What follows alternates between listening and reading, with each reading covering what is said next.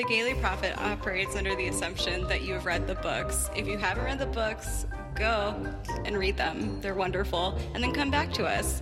Otherwise, you're going to be spoiled, and that's your choice in this world.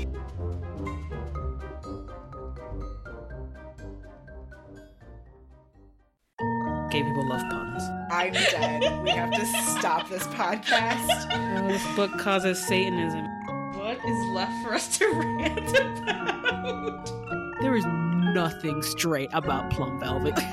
you shouldn't have been drinking when I said that. Monocles are impractical, but hot. I don't for a second believe that she is a straight person. I mean, I'm definitely here for bisexual Minerva McGonagall. Let's talk about Harry Potter. Hello, everyone.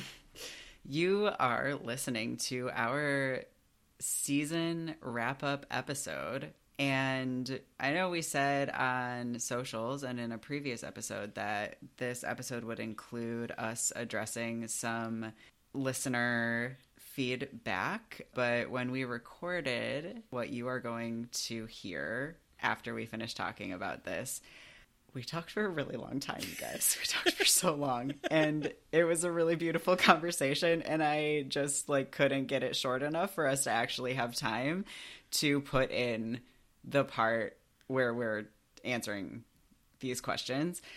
But there was one comment that really sat with both of us. And so that one we are going to talk about up here at the front. And then we'll get into the like official episode that we recorded with the voice of our spoiler warning, Sarah Sarwar. So this is from um, Tiny Lantern on Instagram, who said, I'm like super here for what you're bringing to the HP fan world, but advocating for CPS in the wizarding world is straight up fucked. Youth protection is definitely an arm of colonial governments that mostly separates families. I super agree that someone should have been taking better care of Harry, but like the ministry, they would do a terrible job. And Tiny Lantern, you are correct.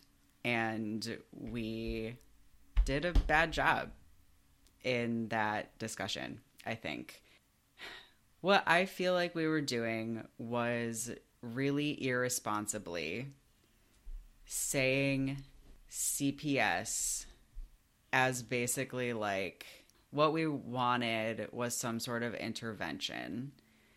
And we were using CPS as like the word for that intervention when in reality, what CPS looks like is like absolutely not what that intervention would be like what we would want it to look like. Um, and I don't know if we were like, I don't know, thinking about like what CPS should be as opposed to what it is, but it, it was wrong. Yeah, no, uh, it definitely was a poor word choice and a bit lazy on our part for like not explaining kind of like what we were envisioning some kind of like intervention on Harry's behalf on his well-being. And you're totally right. CPS is not any kind of standard to like, you know, hold up child advocacy in a lot of ways. It is used to criminalize uh, people of color and poor people to sort of criminalize people doing the best they can or kind of like in these situations and it's definitely used as more of a threat and I think a way to kind of punish people of color and poor people in a way that's like not fair and is in fact like really fucked up. And it was irresponsible of us to sort of have this shorthand when we really probably should have just kind of like explored that more and kind of maybe used different phrasing. Yeah. So. Yeah, yeah, yeah. And that's not even to like get into how terrible the foster system is in this country and like how much abuse children suffer at the hands of the foster system. And like there there is there is so much wrong. Yeah. And and we don't have a model of what any sort of like child welfare advocacy would look like in the witching world because it doesn't exist.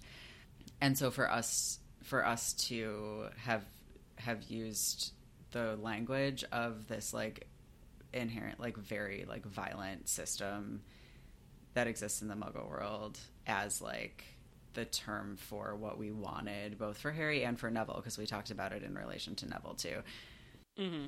It it was it was it was lazy, and and that makes a lot of sense.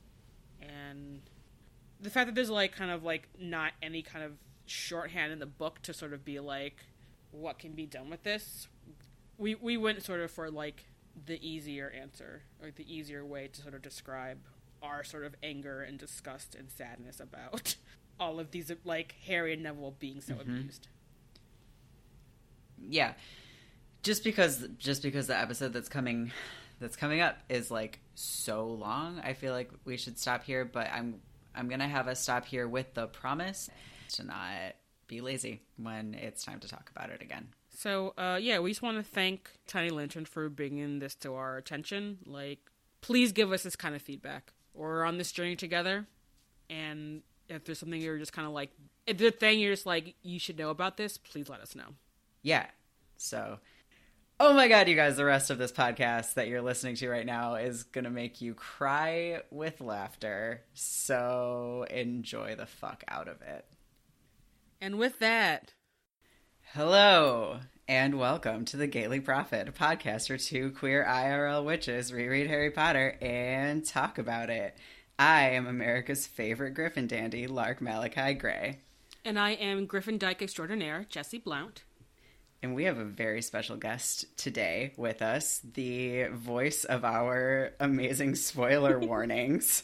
Sarah Sarwar is here in the not studio, in her own apartment. In our guys. virtual studio. Yes. uh, Sarah, tell the people who you are. Hi, hi everybody. I'm Sarah. Um, I work for Autostraddle.com. I'm their visual director and designer. I also design merch for Autostraddle, um, and I run their business. So I run and collaborate with clients and bring money into the business, which has been a lot of fun. And I do visual stuff for A Camp, so I get to brand um, our queer adult summer camp every year. That's a lot of jobs. Yeah, it's. I think I have actually have more, but those are the ones all. Those are the only ones you need to know about. So, yeah, Rad. yeah. Can we just pause for a minute and remind our readers that they should totally read Autostraddle and buy cool merch and I was uh, literally about to do that. We're all on the same page here. Oh my god. Yeah, speaking of bringing money into Autostraddle, you clearly love queer media, so you should probably go uh, become a monthly supporter of Autostraddle Absolutely. so that it will stay in existence.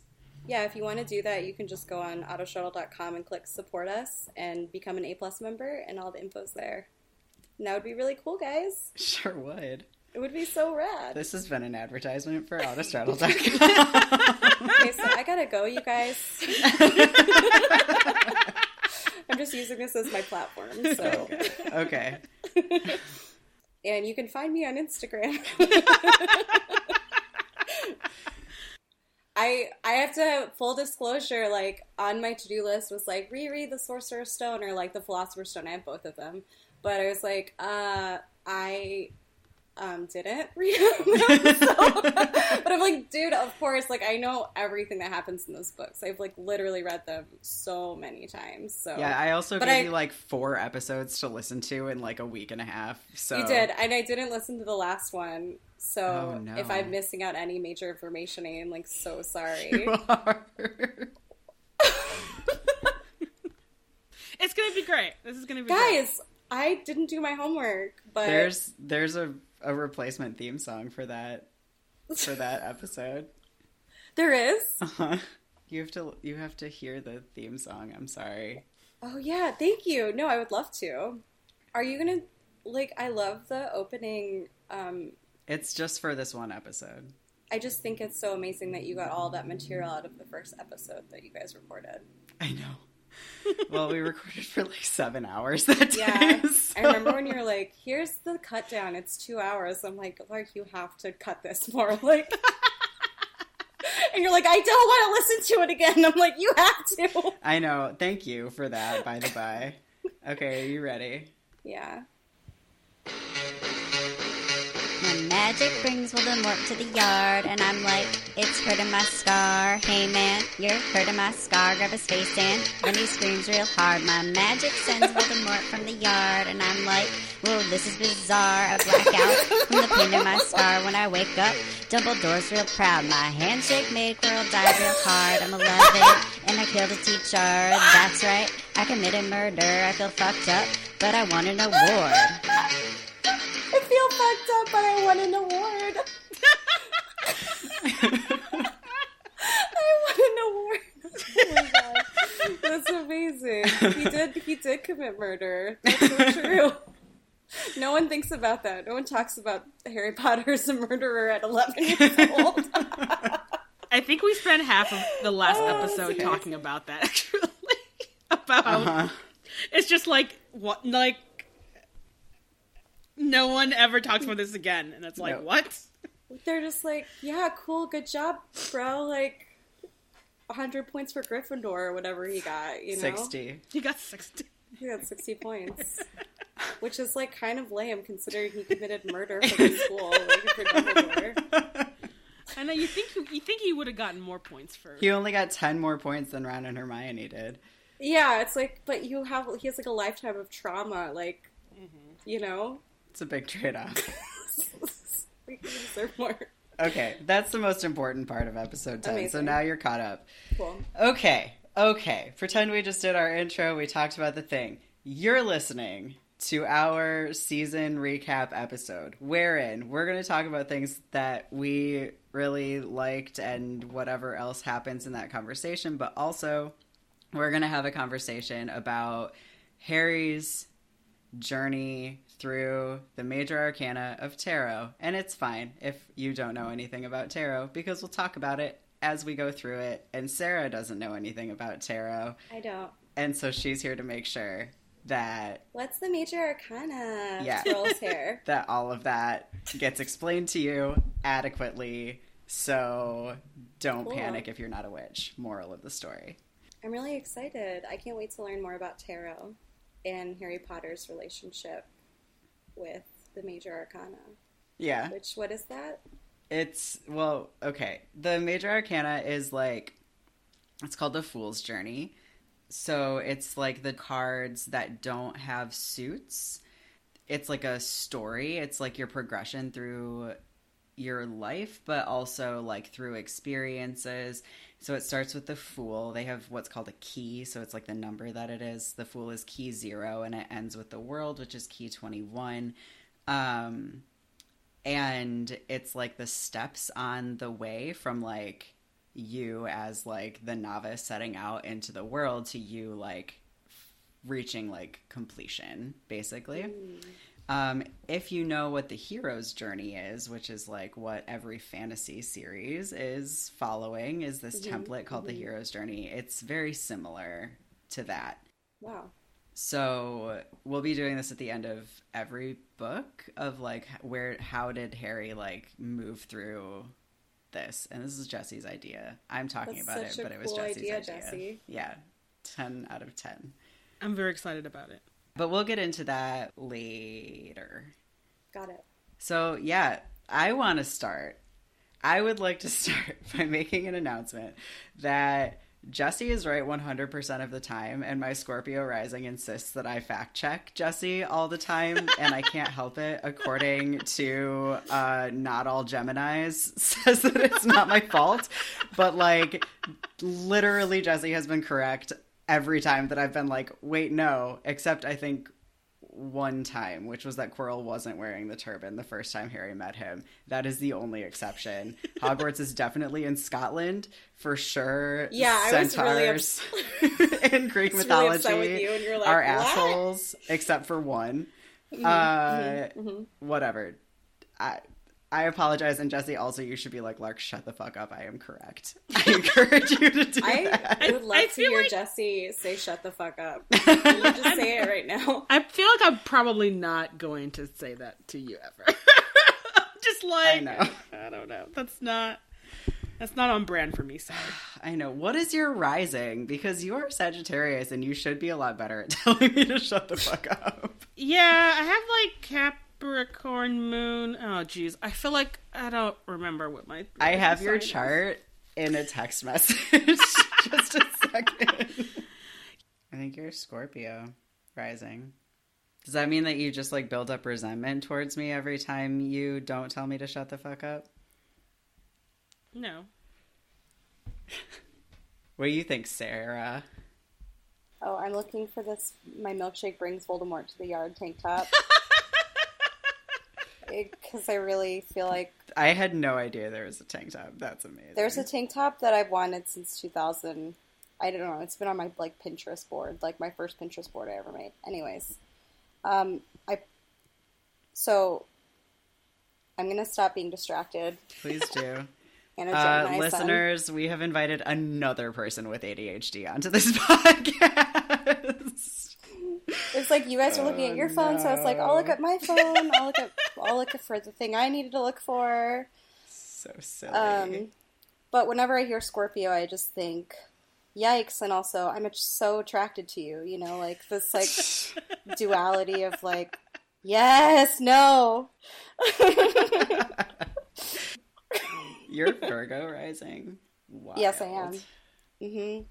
Yeah, and I just found out that that means that like part of um, my journey or like what I want to put out into the world is like that of correctness Uh-huh. and like of specific like information and like that's my desire anyway, and like that's what I want to project into the world. And um, and then Natasha told me yesterday, my friend told me yesterday that I'm Earth, Wind, and Fire, or Earth, Air, and Fire, basically, Uh-huh. because I'm an air sign, Sun, and then what's a Virgo? Like a water, No, Earth.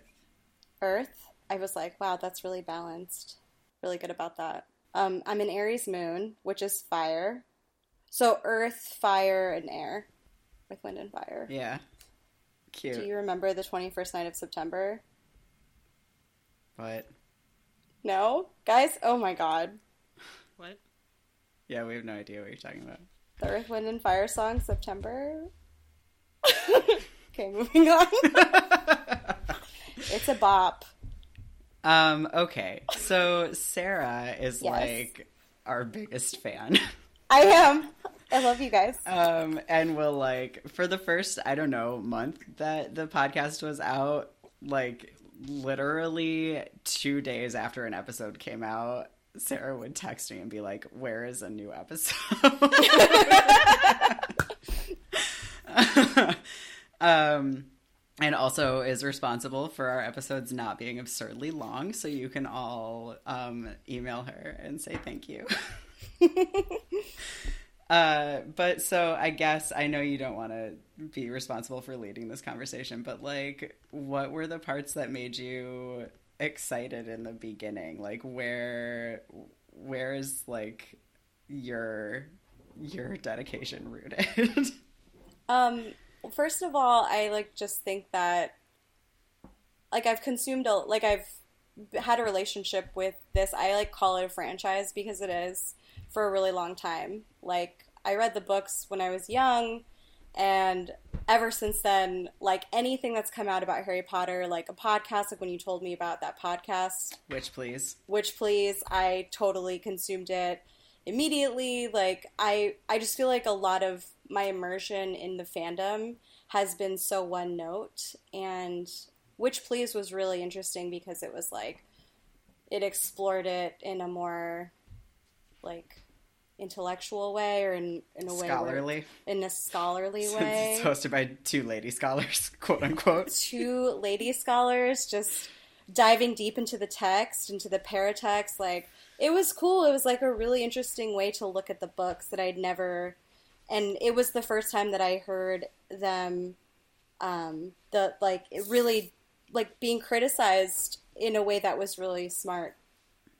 and what I love about your podcast is it follows a similar, um, like path where I've I've never heard this series be dragged so hard. like, but in such an accurate way.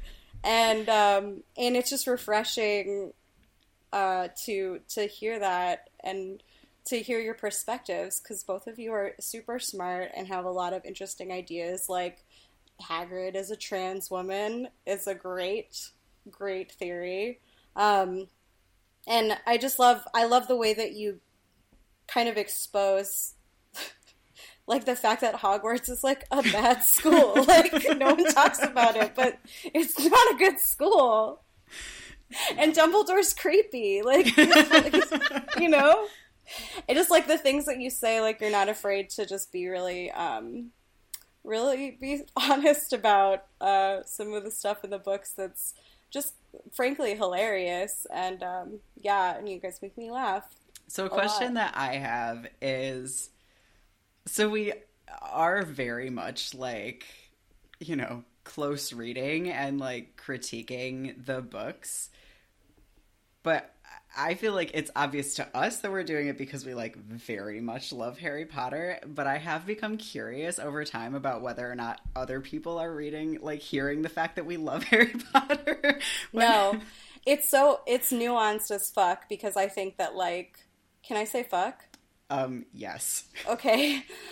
Yeah, I think because I, I think that I know you and I know like your intentions and that like part of your, like the way that you your lens on the world is to to pick things apart and look at them in in those ways and find You're dragging me right now. And, yeah, yeah.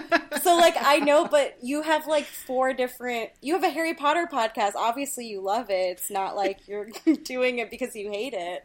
Um, but I did have that thought when I was listening to it the other day. Like I was like, I wonder if people realize that like Lark specifically is like making like finding all these faults because like he loves it so much because he like I don't know how to describe it. It was kind of like it was just this like very brief like thought that flitted across my brain like because I know you're not actually doing it in anger. Like I mean some, some things we are doing in anger actually. um it's like the same as when I embarrass you in public by like calling things bullshit too loudly in front of the people that are Sure, sure, yeah. sure. Yeah, that's an interesting thought. I think it's definitely um, that's that's what I like about it though. It's like distinctive, not only because of the gay angle. Like I only want to like consume gay media and like have gay people telling their gay voices in my head and gay stories. Like told to me. Like I don't yeah. want anything else. So it's very cool that part of it, but honestly, it doesn't feel like that. That's like the the crux of it. The crux of it is that it's just like very funny to drag this this series. I think so. I think, and I I don't know if it comes across, but like my hope is that I feel like the most loving thing that we can do is call people in, right? Is be mm-hmm. like, I respect you enough to help you grow as a person. And I kind mm-hmm. of feel like our podcast is like calling in Harry Potter. Um, yeah. And I think, I, I feel like that's like the intention. Does that feel right to you, Jesse? Yeah. I mean, it feels right because I actually do listen to a podcast where two dudes talk about terrible books. Um, and it is very funny, but it's like it's a very different kind of. I, I feel like you know there's a way to be like, wow, this thing is so terrible, it's funny, but also it's really terrible. Where I feel like I feel like you know we say some things in the like about the books where it's like, oh, it's really shitty about like Dumbledore and his whole deal, but like we still really love the series and the characters, you know. So Right, we're like dedicated enough to them to like tell them when they're fucking up. Yeah.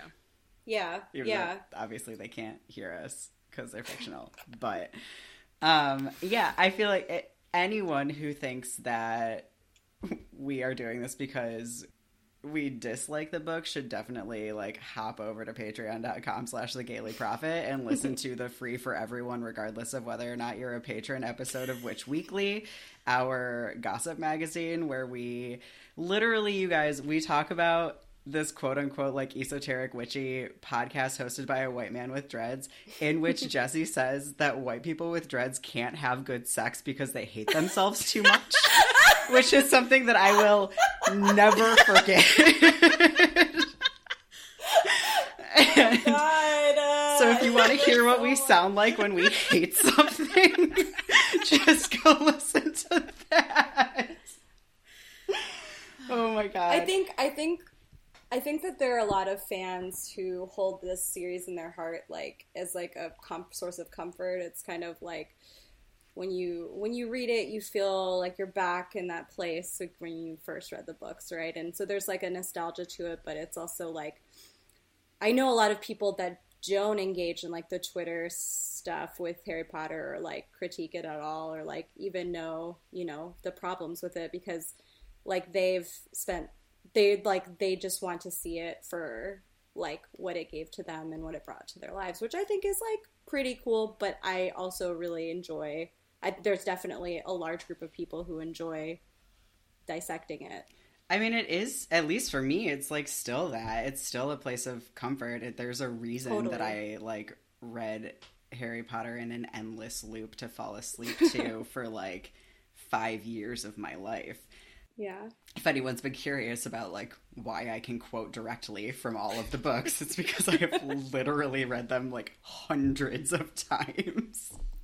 Absolutely. And I so I just don't think that like those things need to be separated. Like I think that we need to be able to critique things that we love, you know?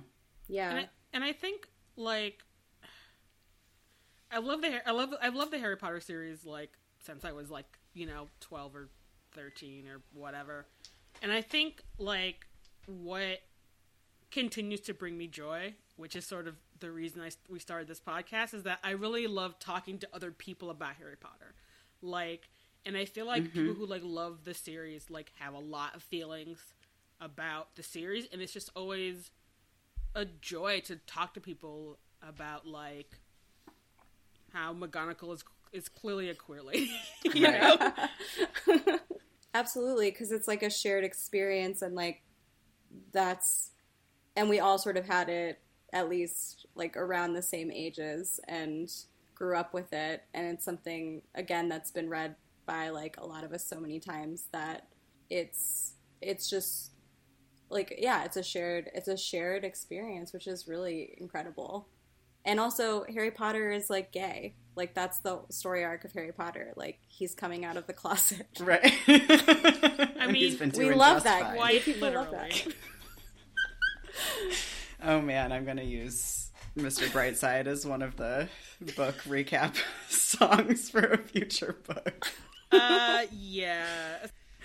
Uh, okay, so is there anything else that, like, pre us digging into tarot stuff that you guys want to talk about? Technology curse alert. Hey listeners, if you're if you can, um, go to Patreon right now and donate to the Gayly Prophet so that Jessie can get a higher um, speed on her internet. So oh yeah, that I do need to do that actually. you know, everybody just go right now. All right, should we talk about tarot? Yeah. Sure. Yeah, Sarah, what is your experience with tarot? Uh, one time you gave me a tarot reading that changed my life. Um, and I moved to Portland and broke up with my long term partner. um, That is quite the tarot reading, actually. I'm really good at tarot readings, you guys. um, That's I why can I, do them that. professionally. you can book a reading with me at larkmalachi.com. okay, yeah, and just pre warning, like, you have to be ready. Because I wasn't ready. You clearly I- were. No, I, I was gave you not. a tarot reading. We came to Portland together and both decided to move here.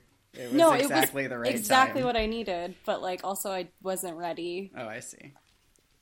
Um, right then, you know, Yeah. like I wasn't ready for the information. But sometimes it's important to just be like slapped in the face, I guess, or get a bucket of ice water dumped over your whole face. Okay. now I feel guilty. what? No, don't feel guilty. Obviously, look look where I am now. No, I'm I very know. happy, and this is important for me to know. Um, you guys like basically was like, you have to work through some traumatic stuff, and I was like, you're right. And then and now I'm doing it, and Now you see two say, therapists. I was seeing two therapists at one point. Not like different, like not like a physical therapist and a, you know, regular therapist, but just two people listening to me back to back for like two months. And then people said, uh, I don't think you're allowed to do that. And so then I stopped and I had to pick one. But You're I'm- totally allowed to see two therapists. Fuck all those people who said that to you. yeah, I mean, I feel like it's just like people who are like monogamous. They're like, oh, you know? oh, like- God. only sometimes though um but i yeah that's my experience and i like i don't know very much about it Cool. All right. So clear. Obviously, I am a tarot reader. I read tarot professionally as part of my work. Jesse also is a tarot reader. oh my gosh Do you want to talk about that at all, Jesse? Uh, I don't really read professionally, but I did last fall do some short readings at the public library for a Harry Potter event they had. so I gave a lot of readings to children, which was actually a lot of fun. that's so cute Jesse may not read professionally, but Jesse is a person that I turn to when I can't interpret my own cards, which is a thing because uh, it turns out I'm really biased about my own life. And so it's really hard to read my own cards. And also, similarly, I have a hard time reading my partner's cards. And so both of us often turn to Jesse when we need things clarified. For instance, what job my partner should take when we moved to Portland when he had three different job offers. So. So I I feel like that's a, a high endorsement. If you join our Patreon at the highest level, I can give you a tarot reading. Oh my god, we should add that. oh that's such a good idea Like once also a month. anything that jesse says like in that voice is like very convincing like anything that you need people to do you should just get jesse to say it. like in my in like my business professional voice. It's no, it doesn't sound perfect. Like it sounds like the voice that you hear when you like die, and it's like everything will be fine. Like you're gonna be, do- you're gonna be great. You know, oh, like that. yeah. It's like this, like deep, soothing, like all-knowing kind of voice. It's nice. It is nice. It's God's voice. Speaking or of, or Death from the Sandman series. If anyone, if you're familiar, I think you're alone there. that's all. I tried okay, really hard, it didn't work. That's fair. Okay, but oh, so speaking of voices, I was listening back to our first couple of episodes uh, yesterday, and it is like really trippy to listen to my voice drop in real time. You know, I was actually thinking about that because I was listening to the first couple episodes, and I'm like, why does this sound different? And I'm like, oh yeah, Lark's voice is like much deeper now. I think I'm going currently my like third very dramatic step down is is in progress. But I haven't started squeaking yet, which is great because those episodes where I was real squeaky were a little bit embarrassing. You should tell everyone how I reacted to your voice. Oh my God. taking tea. yeah, when my second voice drop happened the first time that I because it happens in like one day.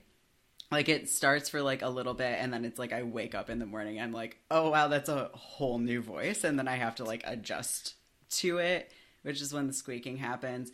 Uh, but the first time I saw Sarah after my second voice drop, she was like freaking out. um, very uh mm, sexually like, being like your voice sounds like thunder will you tell me a story oh my god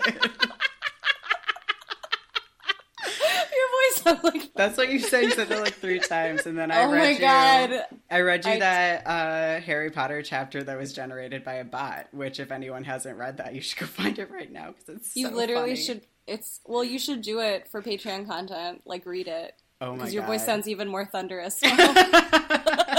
That actually would be pretty great because that whole thing is very funny. I will definitely do that. I would I, anytime that I get to say Ron's Ron shirt was worse than Ron himself, I am like here for that content. oh my god. Oh, that bot really read Harry Potter right. it was Yeah. on the same page as our podcast. the ro- the robots are already doing better than the rest of us. It's just you know. It's true. Yeah. Yeah. All right, all right, all right. We've been talking for an hour, so let's talk about tarot. We're gonna have a lot of really great, uh, you know, deep director's cut to put on Patreon. That's all. Oh, that's true. If anyone wants to hear about our respective sex lives, just head on over to patreon.com. Sign up.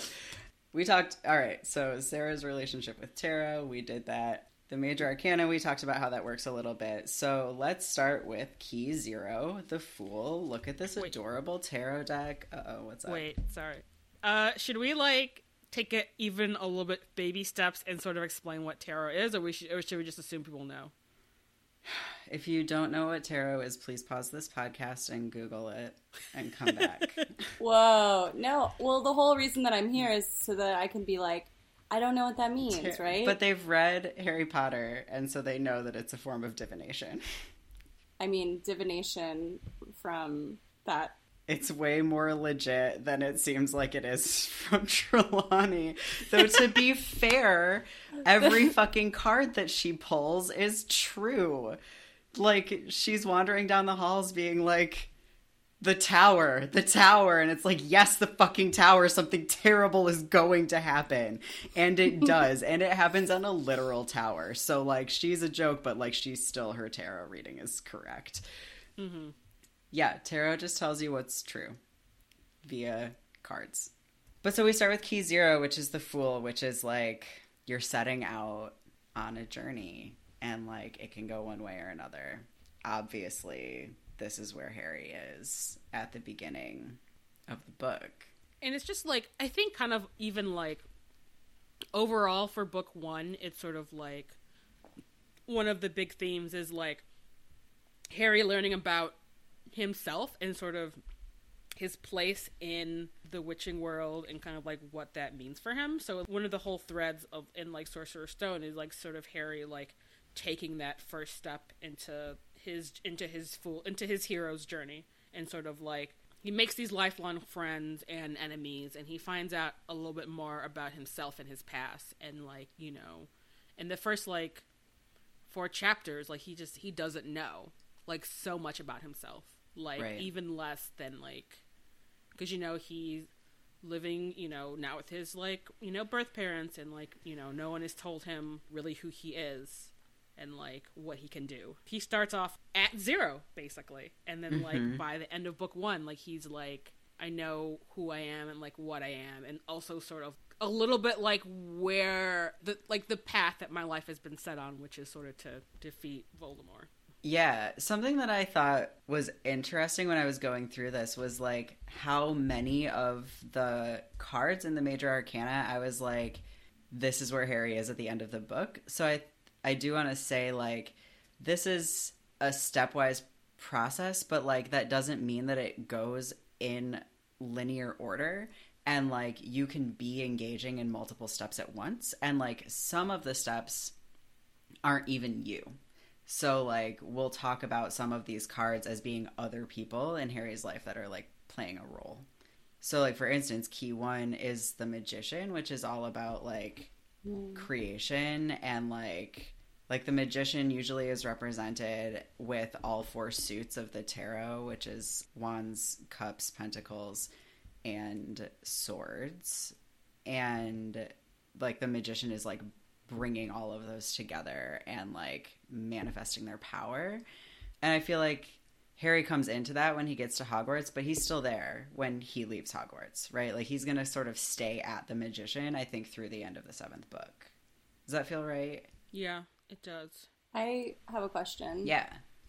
So even though he's like kind of at the standstill, his, his major arc or whatever, is that in relation to like Harry from now until when he ultimately I know this is a spoiler-free podcast, but like What? you know, it's the opposite of a spoiler-free podcast. I mean, no, sorry, a spoiler-full podcast, obviously. Sorry, but that's he defeats Voldemort eventually, right? That's the arc, the major arc. But also, couldn't he move through like like microcosmic journeys in each book? Is that kind of like what you're? Yeah, so he goes through here. a form of the hero's journey or the fool's journey in each book, and so we'll talk Okay. about it like that, and then presumably at the end of the series, we'll like do one where we talk about it in terms of book seven, but then we'll do one where we talk about it in terms of the whole series. Cool, interesting. Yeah, and so like you said standstill when you talked about this, but like because the magician is a card of like creative energy, it's not actually a standstill. It's just sort of like a state of being where he's like manifesting and learning and like cre- creating like his, you know, sense of self or whatever.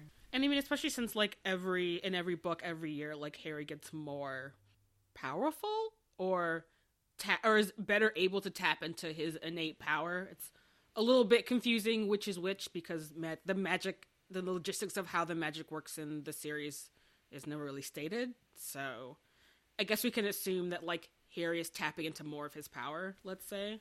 Right. So like, yeah.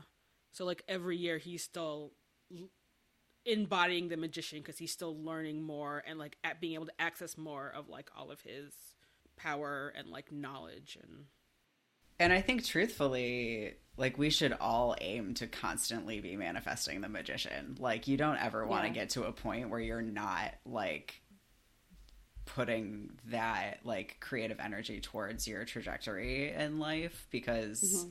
that's like what helps you grow as a person. Mm-hmm. Mm-hmm. What are your thoughts, Jesse, on key two, like on the high priestess, which is like intuition and like listening to yourself and being connected to like the universe. you know i was kind of i was think i was trying to figure out a little bit if harry if like if harry ends up kind of embodying like the high priestess like energy towards the end of the book or if that's sort of like where hermione kind of like kind of like her journey in the series in the first book Interesting. Ends up being- I think Hermione's the Hierophant. that does make sense So I get stuck on the High Priestess because we do see Harry at least himself thinking that he is moving into a place where he's like trusting his intuition and like moving past his imposter syndrome. But how much, given that we are reading the text as like Dumbledore is playing chess with Harry, how much can we actually credit Harry with this? And how much of it is actually him being manipulated by Dumbledore? Oh my god.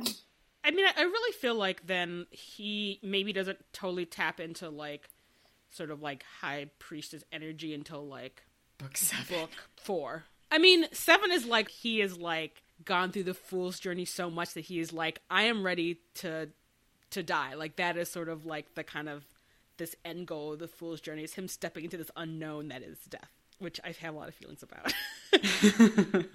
It's intense. Yeah, but I feel like maybe not even in book four because in book four he's still being manipulated just by a different person. Maybe book five when he's like taking it upon himself to teach the other students, and he's just kind of like, you know what, mm.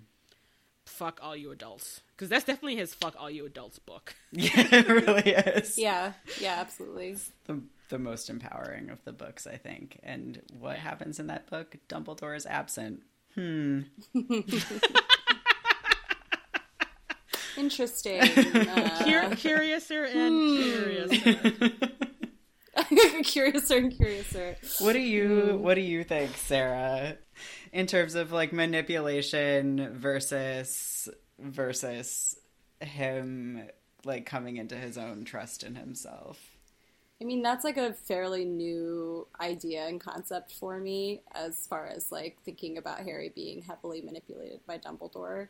So I think I would probably have to sit with that for a second. I think that does make a lot of sense. And I think like also sort of like I feel like it could mirror a lot of the experience of growing up, right? Like being guided by adults in your life and like having this like overarching force, but like having that breaking away from that. And so Harry's like 11 at this point. So of course he's like a lot like and also he's been given like has this like huge burden sort of to carry and he's only 11 and so like it's it's i think acceptable that Voldemort or Voldemort This That keeps happening. This talking- Dumbledore Voldemort mistake. Verbal, Does it? Verbal mistake, yes. Yeah, we we've both done Yeah, it where we well- both will say one or the other and we mean yeah.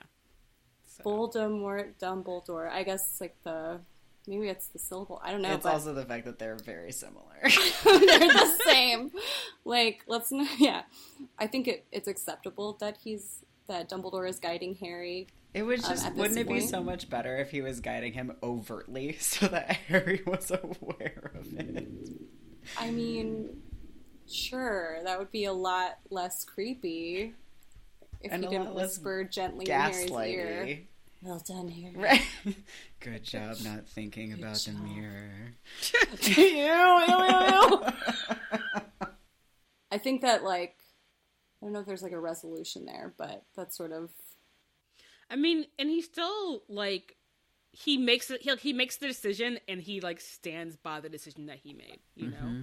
like even like in the last chapter when Hermione's like, "I think Dumbledore did it on purpose. That's messed up," and he's like, "Oh no, I think it's fine that I got to make this decision to like head on Voldemort." You know, and Yeah. despite how we're know that is messed up, like Harry is sort of like, "This is." This is a thing I kind of needed to do almost. Mm-hmm. Cool. All right. Are we ready to hop back into the tarot? absolutely So it is time. I'm really excited. It's time for us to talk about the fact that Hagrid is the fucking Empress. I know, yes. So Sarah, the Empress is like the mom of the tarot. yes. Um, she like, I mean, the Empress like none of the tarot cards are inherently gendered, mm-hmm, but like the Empress is like the archetypical mother energy Totally. card. And even pre us realizing that Hagrid is a trans woman, there was like no question of like what card Hagrid would be. There, there is, there is no question. Like Hagrid is the emperor. Like that's, that's just it. Yeah. Like caring and nurturing and like motherly and like all of like that's that's that is just who they are. Yeah, and like honestly, so I know that like the series wants Molly Weasley to be like the mother of the series, but I think that a lot of what's important about the Empress is that there's like a lack of judgment there, and she doesn't have that, but Hagrid does. Hmm. Like Hagrid is very like is what unconditional love looks like, like parental unconditional love, where it's just like, yeah, no, like you're, I'm here for you no matter what is going on. I think it's also really great to think about Hagrid as the Empress. So like there's a thing in tarot where you have like a birth card where if you add up like all of the numbers in your birth date and depending if they correspond to like number 9 or below, you can like, you know, divide the two to get like, you know, the number card that is like sort of like your the card that represents like you. And my card is the Empress, which I had mm-hmm. like a really hard time with because I'm just like I don't really connect with children that way and I feel mm-hmm. like a lot of it is very a lot of the literature is very like traditional like fertile mothering energy and so I'm kind of like this isn't really me but I feel like because there's also a lot of like queer interpretations of the tarot or, you, or it just is just like kind of nurturing just sort of like generous and like open sort of maternal in a way that doesn't necessarily mean that it's like based in like what your biological body can do.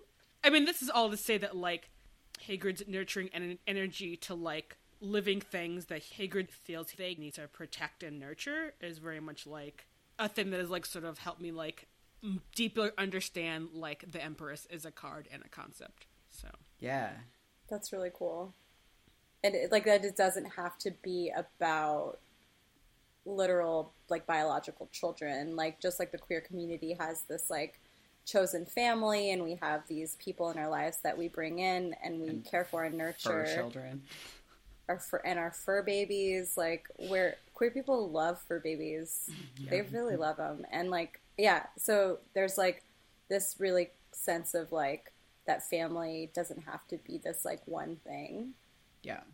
and that's like a really great thing that like Hagrid like opened that up and showed you that. So that makes total sense. You have a very nurturing personality. Totally. yeah. I feel like Hagrid also is like really tied in with the like ways that queer communities create and choose our own families also because of the way that she's like ostracized and the way that she's othered in mm-hmm. that like a lot of it is that like we don't have a choice because often our families of origin are like not an option right yeah usually by by their choices and not ours, right? Right. And so like I mean Hagrid's mom like abandoned her and her dad is dead and you know, despite the fact that like her dad was like super nurturing and great, like she doesn't have access to that. And then like the rest of the witching world is very like not sure, right? Not sure about how to interact with her. And like mm-hmm. she does have chosen family. Like her chosen family is dumbledore. And like for better or worse that's that's like a a legitimate like mm-hmm. parental figure for her and i think dumbledore's better to hagrid than almost anybody than he is to almost anyone else right mm-hmm. Yeah, I mm-hmm. mean, I would say so. And I just also want to kind of mention who is in Hagrid's chosen family is beings that are common in the witching world as being misunderstood. Mm-hmm. Like, I mean, we'll get into this more in book two, but like, they get expelled from Hogwarts, sort of protecting. I mean, being blamed by Tom Riddle, but also protecting Aragog, who is a literal dangerous like person eating giant spider, which I think for a lot of people would be like, why? What? What are you doing? Like, why would you keep or protect this like quote unquote dangerous being? But for mm-hmm. Hagrid, it's like Aragog's misunderstood. Like, it's just a little, you know, magical being doing its own, you know, thing. It's like that is my friend, you know. Yeah. And Aragog continues to be, you know, Hagrid's friend and family in a sense. So yeah Yeah, I just keep thinking of the blast-ended Skrewts and like how Hagrid is just so into them. Like, yeah just like guys, look how cute they are. Oh, those let's see little. if they want to hibernate let's like, tuck them in with these pillows and blankets Oh god.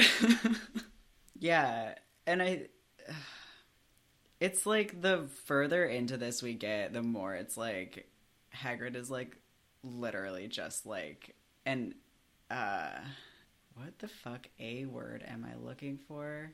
Allegory for the queer community. and like the way that the way that like queerness exists in the world as the world is currently.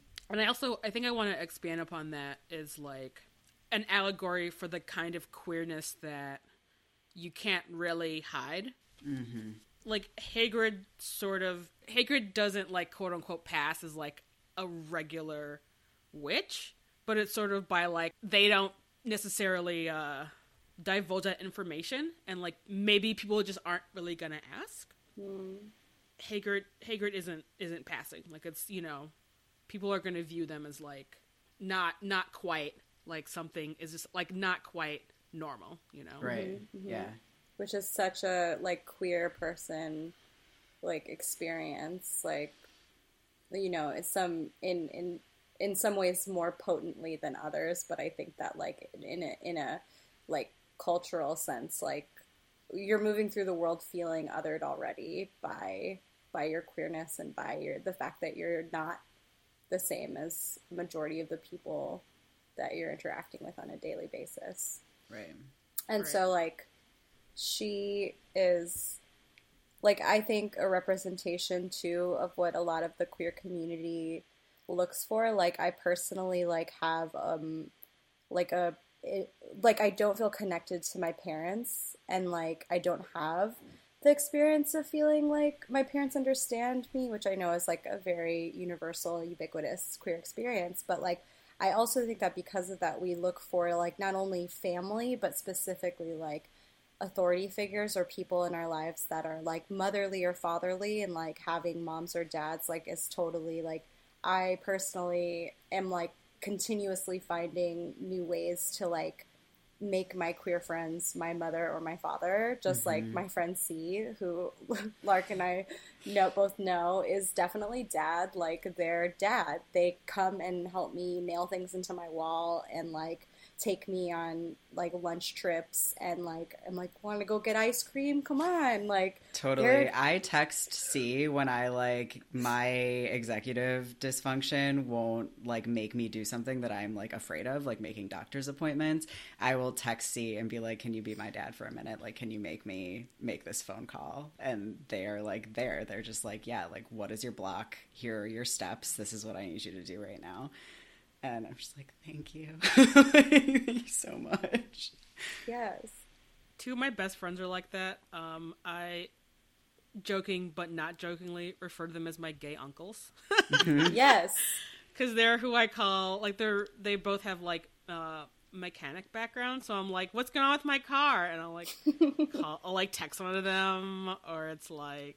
Yeah, I feel like like a lot of people call me and Evan their dads too, which I think, including you, Sarah. Yeah, like no, like the whole time I was hanging out with your dogs, I was like, your dad's blah blah blah, like, and me and Natasha were um, your lesbian aunties. We're like, your lesbian aunties are here, you know, and like, totally, Yeah. like, yeah, I feel like Evan is like fixing things dad, and Oh I'm like feelings dad. Like, Yeah. like, that's and that yeah, like I really like being able to provide that to my community. Like I have like an entire like family of like adopted queer children at A camp who are like, "Oh, my dad is here. Like, can you listen to my problems?" Um, I love that. but yeah, but like also then like I'm still in the position of being like, now I need to find right Absolutely. my parents. So what we're saying, listeners, if anyone wants to be our uh, gay dads, uh, Or- we're, or we're taking moms. applications, Or moms. or moms, or parents. You know, we're that not- maternal energy, if anybody just wants to like give me a hug that makes me feel like everything is okay and let me weep softly into their shoulder, I am on the market. Thank you very much. You can weep softly into my shoulder anytime. I don't have a very maternal instinct, but I feel like I'm developing it. I think and that's true. and I think that that's an interesting idea too. Is that like family doesn't look one way, right? Because we're queer and because we like fuck gender and like do all this stuff. Like, like we also like we're looking for support just as much as we're willing to give it. And like I think that like a lot of my trauma and like the way that it's manifested is that it's really hard for me to ask for help and ask for people to be nurturing. So it's so incredible like how so much of the queer community is just willing to hold space for our queer friends because we have this like like the way that Hagrid does basically hold space for Harry. She's always right there like waiting to embrace him and like like give you know give him the support that he needs and bake rock cakes but you know ultimately is there and i think that that's like one of the things that was really that still i'm trying to wrap my head around is like that people actually are like it gives them joy to hold me up like and that they're that they like are okay with doing it and it's not hard you know Totally. Yeah. I think it's like so hard for people who have been rejected by our families of origin to trust in that way and to like Yes. believe that someone will like be there and not leave, right? Like if you Mhm. get vulnerable or if you like expose yourself in that way. And so it is like it's really hard to take that leap.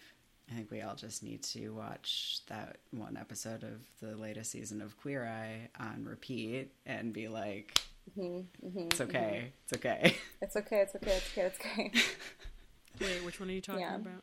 Uh, the one, the like, I think it's called Black Girl Magic.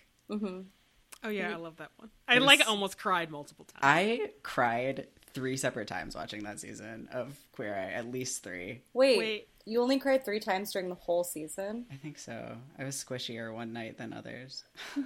Um, I just want to give you an update that uh, that same woman, like Janelle Monáe, tweeted that she was also that that was her hero, which I would have I would have like fainted. But then some fans created a like GoFundMe so that so that she could go back to like school for like computer science and like she made a lot of money and she's gonna go oh no she's gonna go back to school and be her best like queer self and like learn about computers and it's a very warm fuzzy. Now I'm gonna cry again. We invited her to A camp and she said yes. Are you What? serious? Yeah, Oh my god. That's So- incredible. I hope she comes. Actually comes, but now that Janelle Monáe is like tweeting at her, I don't know. You know, she might be too. Fuck off. Isn't Roxane Gay gonna be at A camp? Hmm? Isn't Roxane, Roxane- Gay gonna be yeah. at A camp? Oh, Yeah, I can't believe yeah. I'm not going this year. But So that was a great conversation. Should we talk about Harry's chosen family, which is Yeah, let's talk about Harry's chosen family.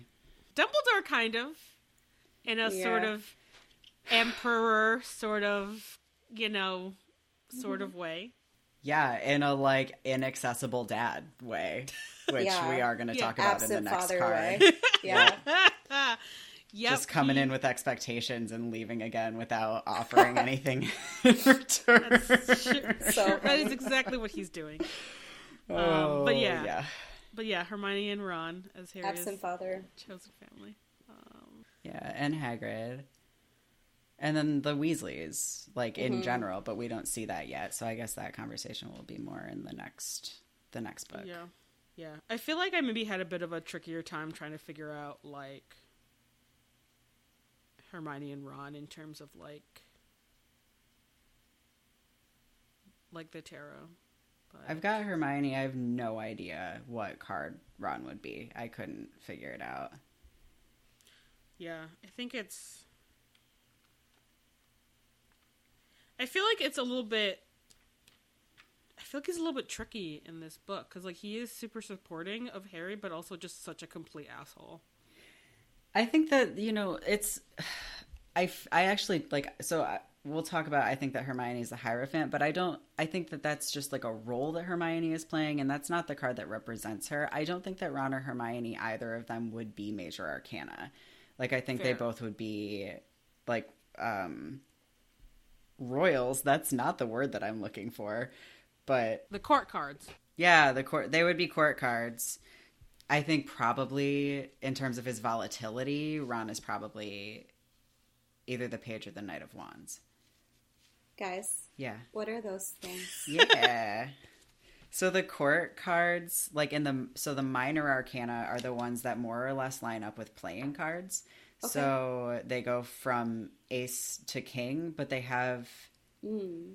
an extra royal, basically. So instead of just like Jack, Queen, King, they have Page, Page, Knight, Queen, King, which are sometimes called other things. So sometimes it's like um, daughter, son, mother, father. I know that there are some that are like genderless, but I don't know what words they Well, use. I have I have the Autostraddle article about this exact same thing pulled up. Uh, we'll have the link to this in our show notes. Um, what is Autostraddle? Autostraddle.com? so the the Slow Holler Tarot, which is a like queer Southern tarot deck, which is really rad. Um, they break down the uh, court cards as student, traveler, visionary, and architect. yeah, that's nice. Yeah, which is I like that. pretty rad. Yeah, I think that's maybe like my favorite one. There's also another tarot deck that the collective tarot has seeker, apprentice, artist, and mentor. So, hmm. but I think in general, quite a lot of them are like gendered. Like the Wild Unknown, the deck that I have, it's like daughter, son, mother, father. So, hmm. Yeah. And so, like, how does this play in? So, like, the major arcana is like a, it's an arc. It's a, it's the journey of a, one from point A to Z, I guess. But like, how does the the minor arcana like loop in there? Major arcana is sort of like big picture stuff, and the mm-hmm. minor arcana is sort of like Moment to moment. yeah, like moment to moment, day to day. Like you know, it's sort of it can change sort of like with the circumstance of your you know day or week or whatever. Yeah, and you have a lot of control over the the minor arcana. Like you can be like, I don't want that to be my outcome, and I'm going to take steps to avoid it. Whereas like with major arcana stuff, it's more like, okay, this thing is coming, and I'm going to take steps to prepare myself for it. Cool. But the court cards in the minor arcana often represent people, like in your life. Like they are people. They're the only ones that are like people as opposed to like situations, basically. And they often like stand for people in your life. Not always. Sometimes they're you or like whatever, but a lot of the time they are like showing up as like influences. Supporting roles like in your life, things that are like basically the like tertiary characters that are like not majorly influencing your story, but like are part of your story. Yeah, and the major arcana are all archetypes, right? Like if you think Yeah. about like, you know, Jungian archetypes, like the tarot is like huge in terms of like what Jung was talking about. Um, so then, yeah, in this case, like Ron and Hermione are not archetypes, right? Like they aren't showing up in that way. So I think Yeah. that they're probably court cards. Mm-hmm. And going back to my hypothesis of a moment ago, I strike the idea that Ron would be the Page of Wands. I think that Ron would be the Knight of Wands. The Knight of Wands is very like, let's go. Like, very just like, I don't know. There's not a lot of like critical thinking there. And like, they can be very kind and like very much like bring the life of the party and like really make things feel great but they can also just like be going in the wrong fucking direction and like do it super wrong and like not even have a second thought about it mm-hmm. does that feel right to you jesse Yeah, definitely. and then I feel like Hermione would be swords. Like she would be the knight or the page. The knight. The knight. The page. One of those of swords. Because the swords family is all about like logic and like clear thinking and like cutting to the chase and like not talking around things. Mm-hmm. So like swords is the family of like therapists, lawyers, teachers, like just they're very like I see you. Yeah, I, I have. I, Terrifying. yeah, I feel like immediately I was like, McGonagall is the Queen of Swords. Like, I'm just like, Totally. that's Hot. just that. That's just who she is. She's just, you know, she's very sharp. She's very mm-hmm. logical. She's just like no bullshit.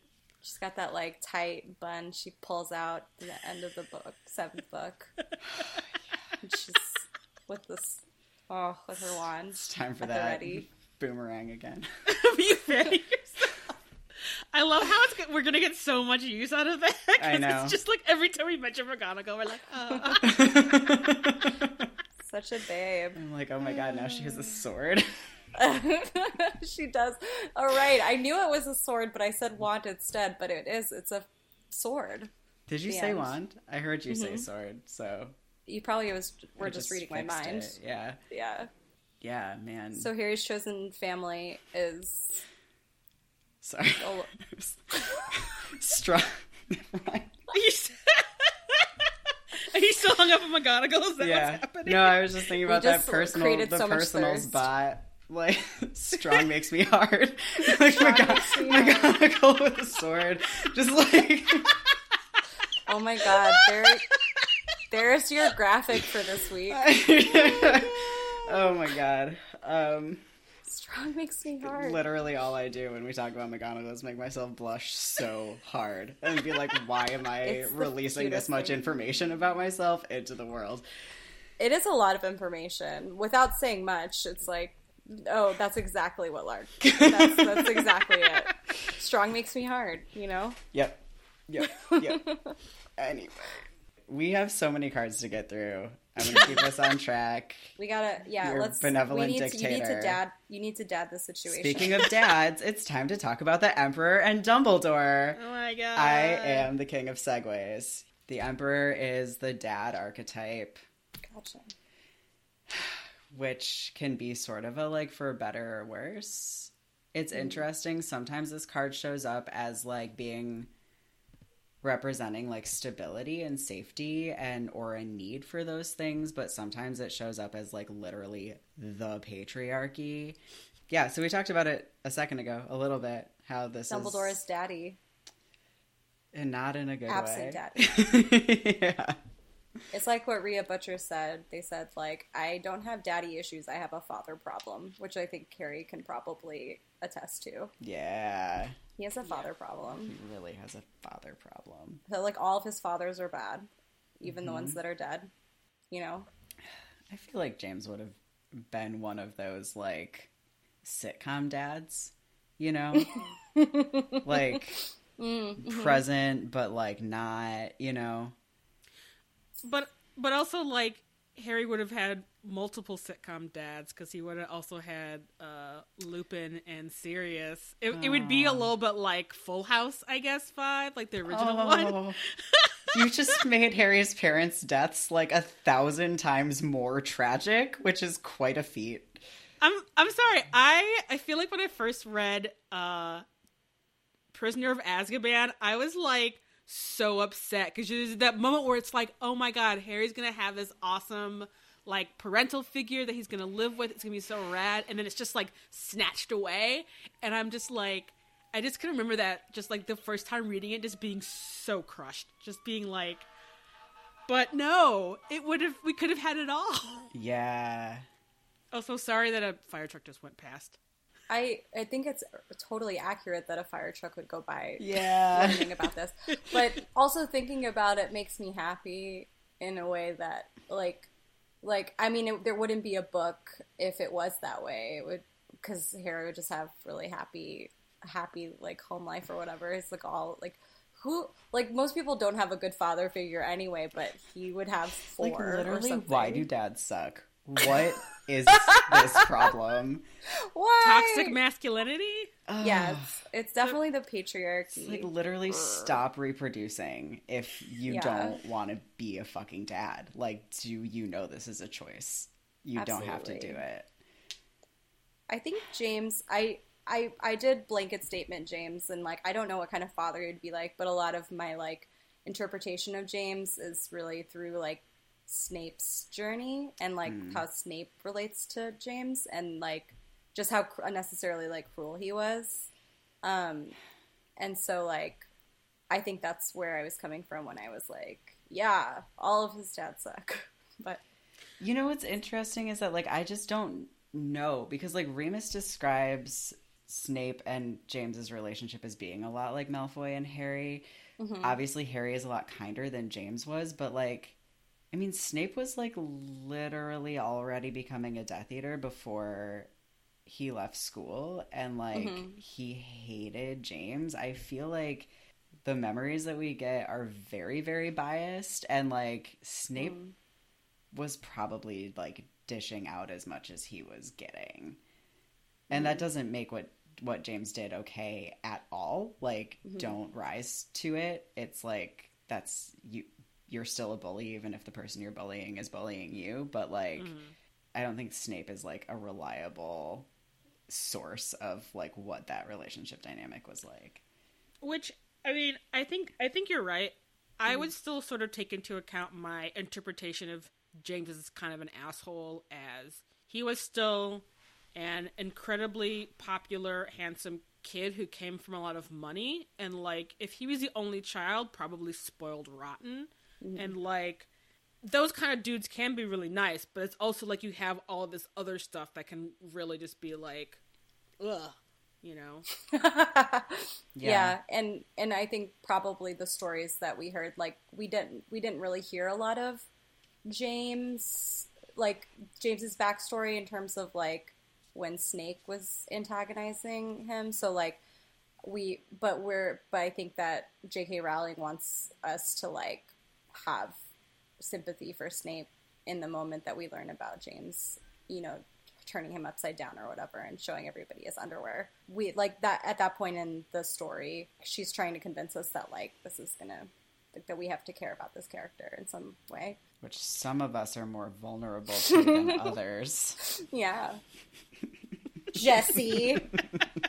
you dirty Snape lover. Listen, I, I- I stand. I stand by my. I stand by my emo drama queen. Yeah, and I mean the fact that like you know James still does the whole like one of my best friends is a werewolf, so I'm gonna go through this really complicated like magical experience in order to like help him not be so lonely is like very is pretty amazing. You know. That is amazing. That is amazing. I mean, I feel like just because just because someone is like popular and like self-confident in high school doesn't necessarily mean that they're an asshole. Like just you you like refer to the marauders as assholes a lot, but the only evidence we have for that is like from Snape's perspective and like I don't get the impression that they're like cruel as a general rule. They're just like those cool kids, you know? Mm-hmm. Mm-hmm. Like they are just like they are very confident. They have their like in group and they are just like th- down with that. And I don't think that that's necessarily bad if they're not like harming if they're not bullying as a result of it. I don't know. And it, we don't ever get the impression like that there were other people that were suffering in the same way that Snape was at their hands. Yeah, I mean, I guess, I guess I kind of think that, and you know, you're totally right. Like, I don't necessarily think they were like bullying other people. I think that the thing with like Snape and the Marauders was probably a very like special, singular case, mm-hmm. but. I think that they might have kind of been assholes the same way that like Fred and George are kind of assholes, where they're like, like they're good, like they're good guys, but like they do a lot of shit that's like super annoying. And I think definitely sort of like had some of like the same sort of chaotic good energy that like Fred and George have currently. Yeah, that's I mm-hmm. love looking at it like that because it's they have this spe- like Fred and George have this other special quality to them, which is that they're both they are both creators and they both create chaos, but like it's out of like a sense of joy mm-hmm. and fun. And like that's what they did like as the friends of like Lupin, they like created this like whole other world that like made them a pack and made them like a group of friends that like had something special going on that made it feel very like inclusive, right? Right. Um, I feel like with Fred and George, like they take up too much space, I think is a lot of the issue that we have with them. But like they are very like they're very popular, they're very like insular to some extent, but then like in the next book when Harry is being bullied, like they go out of their way to escort him through the hallways, take him from hmm. class to class so that he can't be bullied and like tell everyone to like get way get out of the way of the heir of Slytherin, like make a joke out of it and like make Harry feel better and like Yeah. what a great way to take up too much room, right? Like they're that's not something that they had to do, right? Like they're a mm-hmm. lot older than him and they're just like, you know what? Like this kid needs this right now. Mm-hmm. And they do it. And they like they're there for Neville sometimes, right? Like they mm-hmm. there's like right. I think chaotic good is a really good Yeah. word for it. Um, which anyone, if you don't know what that's about, just go find any D and D meme, and you'll understand. I think if you just Google chaotic good, I'm sure a million memes will pop up. Actually, there's a Wikipedia article you can read about what that meme means. So Yeah. Let's get back on track. Sorry. we have so much to say about dads.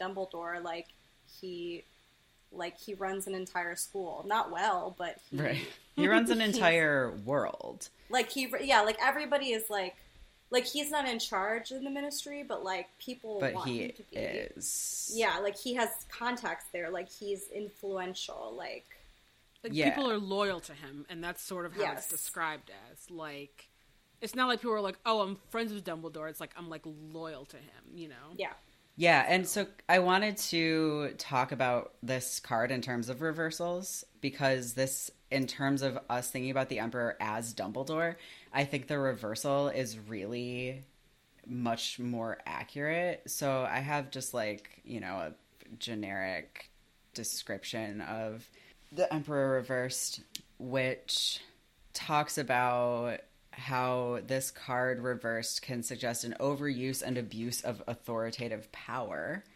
and maybe because of deep insecurities or father issues from childhood. Uh, oh my God, Dumbledore's family. right. It says, "Are you asserting your power and dominance in a way that leaves other feeling feeling powerless?" Power can be equally and constructively distributed. You don't need to take it from others. so it like really is in that position. It's about like it can it, it can also be about like giving away too much of your personal power, but you know, if we think about like what Dumbledore is and like what he's doing, overbearing, possessive, dominating, authoritative, like that is super accurate, like demanding too much, unequal partnerships. Like this is the way that he's using his power and I think that that it makes sense to like really be reading him as the emperor reversed. Yeah, bad dad. Yeah. yeah. Absolutely. All right, Hermione slash the Hierophant. Um, Jesse, did you have a different reading of the Hierophant? No, no. I think so. The Hierophant is like um, it's a hard card to explain. It's like a card of authority and like leadership in a very different way than the Emperor. It's about like rules, like following mm-hmm. rules. But also Oh. like knowledge and like sort of it. like like the the the power and the sort of authority of the Hierophant being all about like the distribution of knowledge, you know? Yeah, a lot of ah. times a hierophant will come up for someone who like needs to go to therapy. You know, mm-hmm. it's not I think that that's like also like maybe explain like the archetype of the higher Like, what is the hierophant in?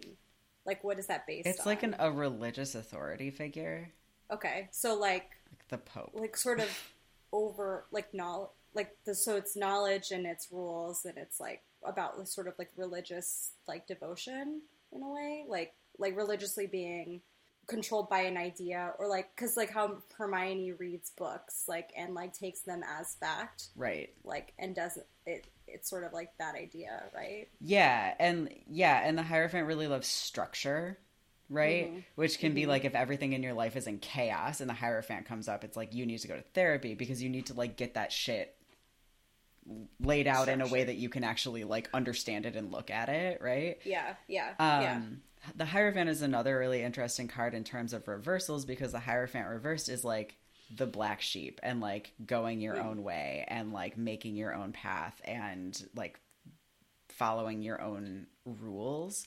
Mm-hmm. And I feel like cool Hermione mm-hmm. is the Hierophant in like on like a wibble wobble. Like um she really like if it was just like on a single like a rotating point, like mm-hmm. Hermione's like woo back and forth in terms of like how she is manifesting Hierophant energy, I guess, right? Like mm-hmm. she does still Love really love idea. rules and she does really like rely on authority sources of authority, especially books, to like guide her, but then she mm-hmm. also will be like, "You know what? This one's wrong and fuck it." We are too cold, and I need to carry fire around because children should not be this cold, right? like, even if the authority figures say she can't do that. So, she has like a line, and at that line, her Hierophant energy just like flips completely upside down. yeah Yeah. Yeah, and I, and I think that happens definitely like more in the later books where you see Hermione being like, "Fuck that rule. I'm just gonna do what I what I think is right." You know. Uh huh.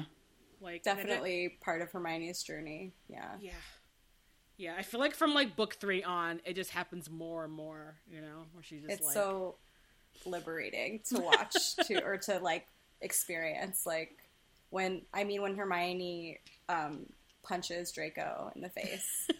It's like one of the best like moments for me in her in her character arc. Cuz you're just like, "Whoa, yes, bitch, like get it. Like fuck, fuck him up. He deserves it, you know." right. Yep. Three years, you're like, oh yes, you should have done this. Like probably in this book. It's just Yeah. yeah. Honestly, probably as soon as you met him, but you know, she wasn't doing the deep reversal yet. Right. She wasn't bending all the way backwards on the point. Yeah. That's so interesting. I love looking. I love the lens of tarot. This is such an interesting idea because it's like our world is archetypes and we're built on archetypes and we can we can relate it. Like all of us like have these figures in our life and like we have a Hermione and like we have a higher like we do have a Hierophant in our life and like I don't know. It's just such a great way to construct. This is a great idea, Jesse. Yeah, it is. Yeah, I mean, and it's also just like a great way of like looking at like media. It's just like a basically another way Yeah. of looking at like literature and like kind of like cultural like tropes. Mm-hmm. Mm-hmm. Harry Potter is the fool in this first book, as is like Luke Skywalker in the first Star Wars, as is like Katniss kind of in the first Hunger Games book. I feel like Katniss starts at magician. Yeah, Like Katniss Yeah, was she's- born at magician.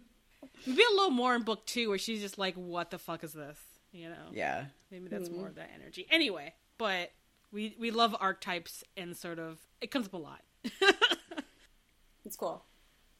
Um okay, so key 6 is the lovers, which I feel like is really I don't know, straightforward in this. I think it just is really like Harry finding friendships and finding that chosen family that we've been Yeah. talking about. Yeah. The lovers is not always about romantic relationships. It is just about like that kind of like really deep mutual care. I don't know. Jesse, do you have anything deeper on that? No, I think that's that's pretty spot on. So So the chariot. I don't think I, I don't have anything for the chariot. I feel like All right. So when I was taking my notes for this, what I wrote for the chariot was, "Oh yes, that forward movement at any cost, no looking at anything but the goal energy. Dude is all up in that energy." Dude is all energy. oh my gosh. so, Okay. because the that re- the chariot is really like goal pursual, right? Uh huh. Uh huh. Uh huh. And Harry like will not back the fuck off. Like He's, like, even though it it. is like a useless goal. Yeah. like there's no reason for him to be this invested in it, but he is like on a path and he's just like going he's going after it. So I guess that's where I was sort of seeing the cha- the chariot come in. Yeah. I mean, all three Ron, Hermione, and Harry like going through the trapdoor mm-hmm. and being like, "Yeah, we're gonna do it, guys. All of us together." It's like. Can you imagine being like 11 with your two friends and being like, um, Honestly, yes. I Like, like ran away from home when I was 11 or 12 oh my gosh. because I like was mad at my parents. and I just like packed up me and my little brother and Oh, you took your brother with you. I think I like saw a TV show where like these kids ran away and then like when their parents found them they were like we're so sorry that like you were so sad and feeling so neglected and I was like we're to do this and like our parents are not to be so shitty anymore and instead we just got grounded for 6 months. it's a bad it's a bad plan. It didn't work out. No. Oh, Uh, your brother got grounded too, even though it was your idea. It's kind of like Neville getting detention, even though Yeah. he was just trying to stand up for his friends. I love you bringing it back to Harry Potter. trying nice so hard. going. Uh, Okay, so the chariot, yeah. okay, then we have strength, which I feel like is one of the places that Harry ends this book. Like I don't think it comes up in the middle, but I think that he leaves Hogwarts in a in that place of strength, really for the first time in his relationship with the Dursleys. Yeah, no, uh, I would agree because yeah, I I feel like he does end the book somewhere like in this sort of area of the major arcana, and I think strength is a really good card, just because like this is also the only book where like he leaves like not emotionally battered or or physically battered. Yep. Mm, very, very true. Yeah, I feel like the only other like I think strength is the end point, but I do think that like obviously like the wheel of fortune is at play through the entire book. And then obviously we have like the devil in the tower and death all going on here too. So we like skip a bunch basically and then sort of come back to strength. and like sort of uh, the wheel of fortune is sort of like you know when things are happening in the background and you're not quite like like things are happening but you're not totally aware of it yet but it's like going to affect you is sort of the like um wheel of fortune wheel of fortune jeez that's that's not what it's called i just said wheel What? of fortune and i'm like that's not That okay. is what it I is. i don't think i've said it out loud i'm like that's a game show um It is a game show. It's a game show named after a Okay. tarot Anyway, card. so yes, so the Wheel of Fortune. But it's not like a big wheel with like a bunch of like money on it that you win. It is a big wheel, but instead of things money that you win, it just is like a bunch of big scary changes that could be happening. in your life. right? Yeah, absolutely. It's like it's it's the um unpredictable, right? It's unpredictability. Yeah. So like Dumbledore and Voldemort are both spinning this wheel. Yes, exactly. Mm. Yeah. Yeah. So this and honestly like the the wheel of fortune is basically just churning in the background for Harry through the entire series. He would never get a reading where this didn't come up. Sorry, I'm now just imagining like the set of Wheel of Fortune, but it's like Dumbledore and Voldemort Yeah. are both only ever spinning, and Harry just like I don't understand what really is happening. Can I buy a vowel? But he can't because he has no money. yeah, And also, but like and which one is like Pat Sajak? Is that Vol- the like? Yeah, the host. Voldemort's on the back. Of his head, Maybe his forward-facing face is oh Dumbledore. and Voldemort's Oh my god! under his like, I was gonna hair. say, I was gonna say that the reason that it was like when Voldemort was trying to figure out like how he would manifest and come back to like do this thing that he wanted to do to steal the stone. Mm-hmm. That's how he discovered it. Was that he spun the wheel of fortune and was like, "Oh man, like I have to be on the back of this like guy's head." Oh my god!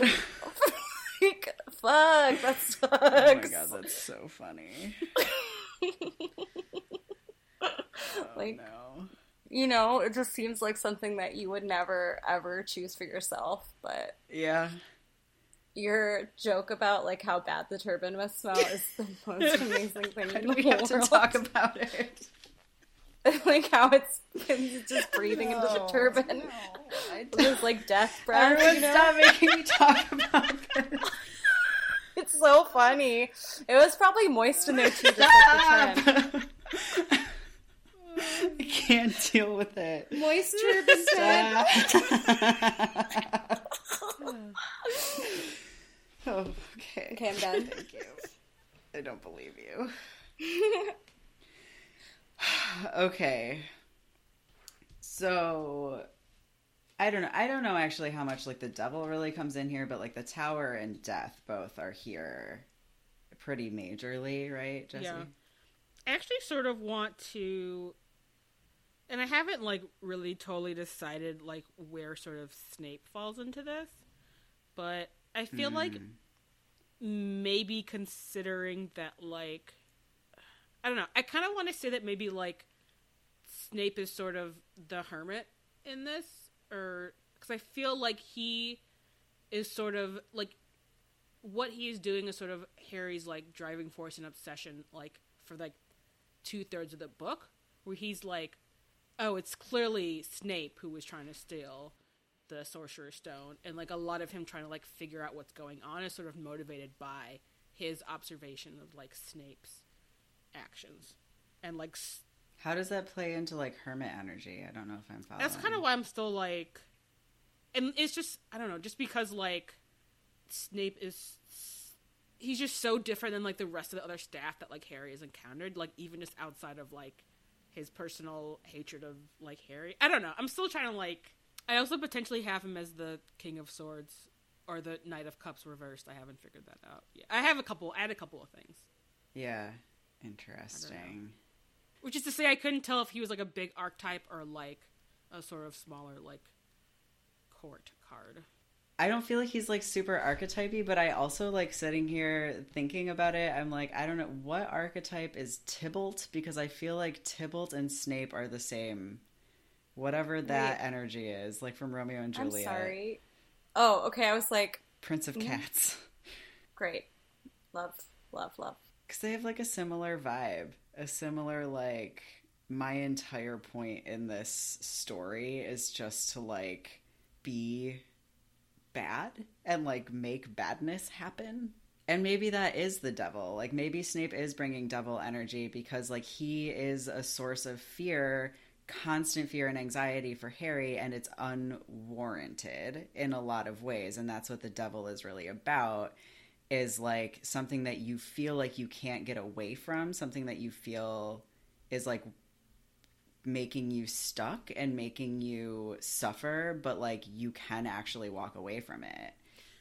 But I guess I also sort of want to incorporate the fact that like while like here like Snape is like just super atrocious to Harry, like he still does a lot of things that end up benefiting and, and helping Harry like in the end. So, which maybe maybe still maybe maybe So I'm not saying that Snape is is the devil. I'm talking about the energy he's bringing into Harry's life, like the way he's showing up for Harry, like Hermione is showing up as the Hierophant, but she isn't Yeah. the Hierophant. I think Snape is like providing the devil energy, even though that wouldn't be the card that represents Snape. But like for Harry, he is that source of like unwarranted, somewhat unwarranted, um, like fear and um, anxiety and whatever, feeling like He's definitely just a figure of like to throw us off, right? Like in a very children's book way, like having that like villain. yeah, So that villain character. But he is like working behind the scenes to protect him ultimately and like doing Dumbledore's bidding, essentially. Yeah. I mean, he's a pawn too. So. yeah. I mean, Dumbledore is also sort of a shitty uh, paternal figure to him, but also I feel like because of Snape's past, he's had two Yeah. shitty paternal figures in his life, and it's like he's keeps falling Yeah. into these. three if we count Voldemort. Yeah. Oh my god. Snape's Speaking two dads are Dumbledore. issues, Dumbledore and Voldemort are Yeah. Snape's two dads. Like, yikes. Yeah, and once Voldemort's back, he's like dealing with both. It's like his divorced dads that are like doing being Ugh. divorced really wrong, constantly like your father. Are you on my side or his side?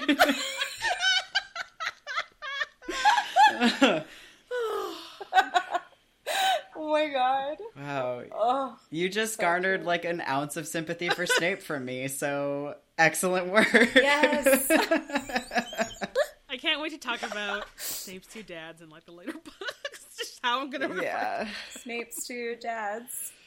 What a. Oh, yeah. It's a hard, hard life. Yeah, there's a lot Yeah. of parent issues happening in in these books with almost everyone. Maybe not Yeah. Ron, Yeah, bec- but totally. like I think Dude, I have a lot to say about the fucking Weasley that is household. fair. That is fair. I guess. I guess. What? I'm gonna I'm I'm gonna keep it in. We've been talking for a long time. Yeah. Keep it inside. Oh, yeah. So the tower the tower comes after death, but I feel like in this in Harry's like trajectory in this book it comes first. So the tower is just like upheaval. So like it's a very scary looking card in every deck, but it literally can come up for like you're going to have a baby. It just means like everything is about to change. Mm-hmm, so mm-hmm. like but it can be like awful. Like it can definitely mean terrible things, but it also mm-hmm. doesn't always. Feels like the death card, right? The death card usually doesn't mean something it can mean something very very hard, but it's not mm-hmm. usually something like the tower is a very like fast, like abrupt change. So like even though you're pregnant for 9 months, right? Mm-hmm. The difference between being pregnant and having an infant is enormous and that happens mm-hmm. in one moment, right? Um so like everything with the tower is very like boom whereas death is often like a slower change the death card is like the card that was in my like year tarot spread for the month when i like decided to start taking testosterone. So it was hmm. like my whole year was leading me up to that point and it like is a card about like metamorphosis in a lot of ways. It's like an ending and a new beginning and they're always hmm. together. So that's yeah like the big difference between those. So like harry goes through the tower right? Like oh fuck like quirrell has or you know quote unquote snape has the thing like we have to go like all this stuff and like this fight and whatever but then like the death part of it actually comes after like when he's recovering and like he's learned all these things about himself and like he's never gonna be the same And I feel I feel like the book really plays down Harry having murdered Quirrell. So I feel like maybe the like more sort of where I feel like a lot of that like death energy actually is is sort of Harry learning these like minute details of like why Voldemort wants to kill him. Like it's not it's not even mm-hmm. like oh this dude was a like ridiculous fascist and was murdering a bunch of people. It's like something about Harry is like means that like you know Voldemort was specifically targeting him and his family, and like mm-hmm. I think just sort of having to like him like coming to terms with like that sort of shift in like his thinking about who he is, mm-hmm. and like that. Like that sort of informs like Harry like for the rest of the series and like the rest of his life really. Yeah, and I think in the way that like the death card is sort of like slow, like Harry really is like going through this metamorphosis from the time that Hagrid comes to get him because like what he's going through this whole year is like learning who he is, like learning his past and like his identity for the first time ever uh-huh. and he sort of gets like these like crucial pieces from Voldemort and a little bit from Dumbledore at the end that sort of allow him to step into that place of of strength and like go home to the Dursleys being like I'm going to be okay because he's like found a sense of identity that he's never had before in his life. Mm-hmm. All right. Is there anything else that we should touch on? What about maybe you guys did this in episode ten, but about the whole like idea of like how his mother's love like manifests in that moment where he like kills a teacher. but like, you know, that that moment where like that's a protection over him, like his mother exists in book one as like this force that like ultimately ends the battle or whatever, and that's like, the, the big thing that he's going through. We actually didn't talk about that at all in episode 10, oddly. Yeah, that is. Except for like how upsetting it probably was for Harry to learn that and then have no one offer him any support. What? Learn what? that like his mom died for him oh, yeah. and then like have no one be there for him post him learning about it. Like he cries and. Dumbledore just looks pointedly out the window and waits for him to stop crying. Um, so I believe our only commentary on that was, "Will someone please offer this child some fucking support?" Neville needs to pass off the basket Yeah. of kittens Yeah. right now, just for a moment. yep. Yeah, no, that's interesting. How is Lily showing up in this? I don't know. I feel like I guess I would say maybe like some some cups energy. That sacrifice though, like is definitely archetypical. I feel like it is probably also like Empress energy. But like obviously she can't actually like show up as the Empress Maybe it's like because she's not like maybe it's high priestess energy.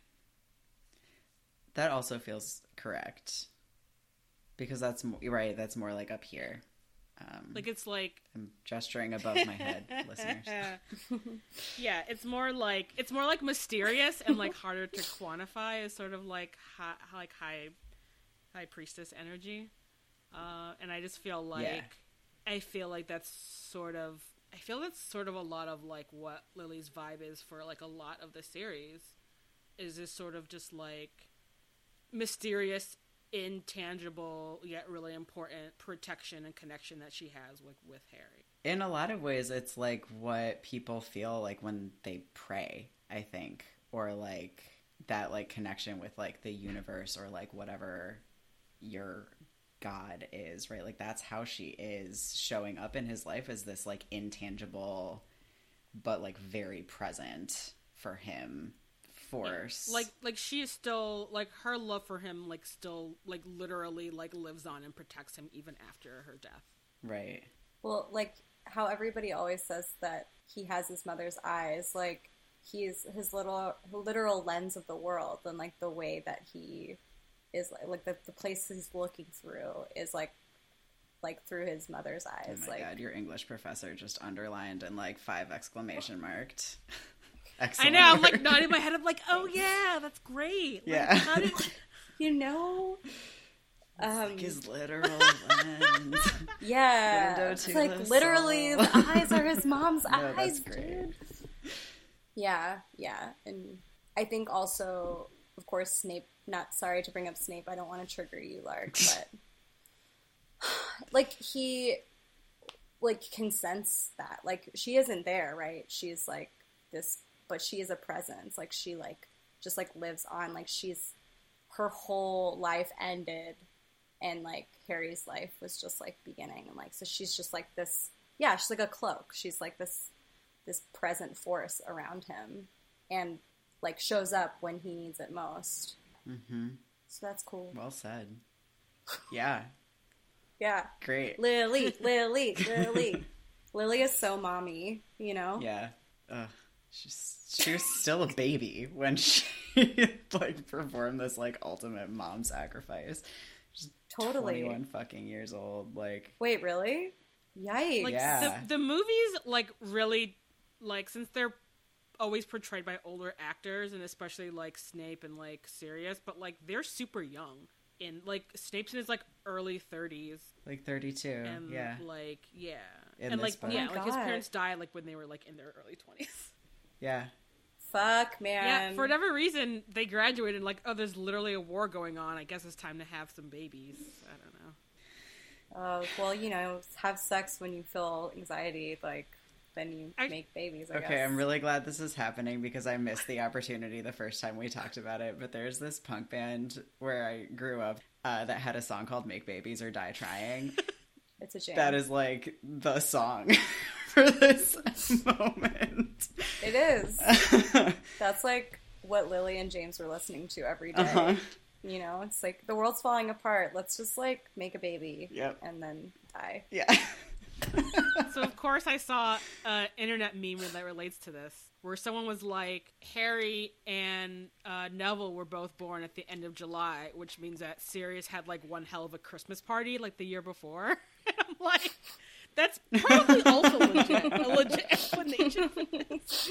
Yeah. Yeah, absolutely. Yeah. Hilarious. It's very know? funny. Yeah, we did it. Yeah. We did it. I Did we we did, did it? Does thing. everyone feel completed? Jesse needs So to cool. eat. Jesse Jesse's not hangry, but like just like guys, very politely, like guys, can we wrap this up because my stomach is eating itself. Nope, not even that. Literally Just- every I- time we record, we're like, it'll be fine. We're gonna start at what do we start at It's- five your time, Yeah. Jesse? And now it's like almost nine. Yikes, Jesse, go eat. That's fucked up.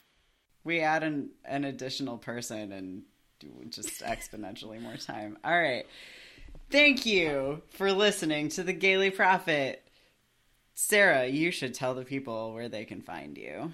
Um, my Instagram handle is Sar Warrior, and that's because my last name is Sarwar. So, um, and www.autostraddle.com and store.autostraddle.com buy my t-shirts. I endorse this message. I wear your t-shirts. You can find the Gayly Prophet on the internet at the Gayly Prophet on Instagram, Facebook, and Twitter.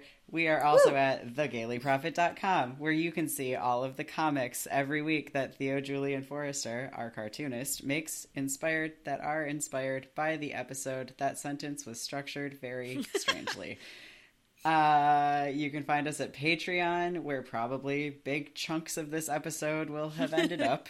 And that's patreon.com slash the Gayly Prophet. Oh, Jesse, where can the people find you? Uh, in between episodes, you can find me on Twitter at uh, Jesse underscore Detroit and on Instagram at Live from Detroit. Your uh, Twitter, like your name name on Twitter is like big Sagittarius energy. Is that accurate? Yes. Because the Sag symbol looks like. Oh my God, so, so good. It's just the symbol.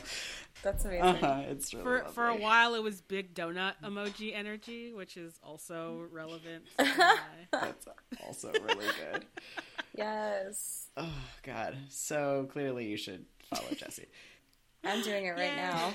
You can find me in between episodes at my website, which is larkmalakai.com, which is a place that you can book a tarot reading with me if you would like one. Uh, you can find me on Instagram at Lark Malakai. It's L A R K M A L A K A I, or on Instagram at radical healer. Our spoiler warning. Was made possible by Lark asking me to record it Asking is such a kind word. because he was so tired of making different recordings for different parts of the podcast. And was over for tea, and that's how it happened. Yep. I had like something really poor made. It was not good. And I was like, can this please be fine? And Sarah was like, absolutely not. And I was like, well, then here's a fucking microphone. Fix it. that's, that's how it happened. Uh, oh, and just speaking of, everybody get excited because at the start of every season, we're going to use the extended spoiler warning, which is every time I listen to it, I just start laughing. it's so beautiful. I just get so mad if nobody's read the books, even in my like normal day to day life. I'm like, this is impossible and rude. It's a rude thing to not have read. How the can they hurt yet. you like that? How could you I hurt me like. this I way? feel like I try to be generous with people about having not read the books, but I'm always just like, or you could just read them. right. Here's a fun idea: read some really great books. Like, just take some time to read these fucking books that have permeated our culture in such dramatic ways. Like, do it. Hmm. Accurate. Yeah, it's definitely better than reading about I don't know sad dudes who have like a midlife crisis or whatever.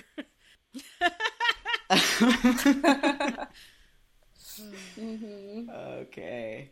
Uh, our theme song music is by Kevin MacLeod, and our logo was created by Theo Julien Forrester, and you can find him on Instagram at Theo Julien Forrester. Yeah. Until next time. Thank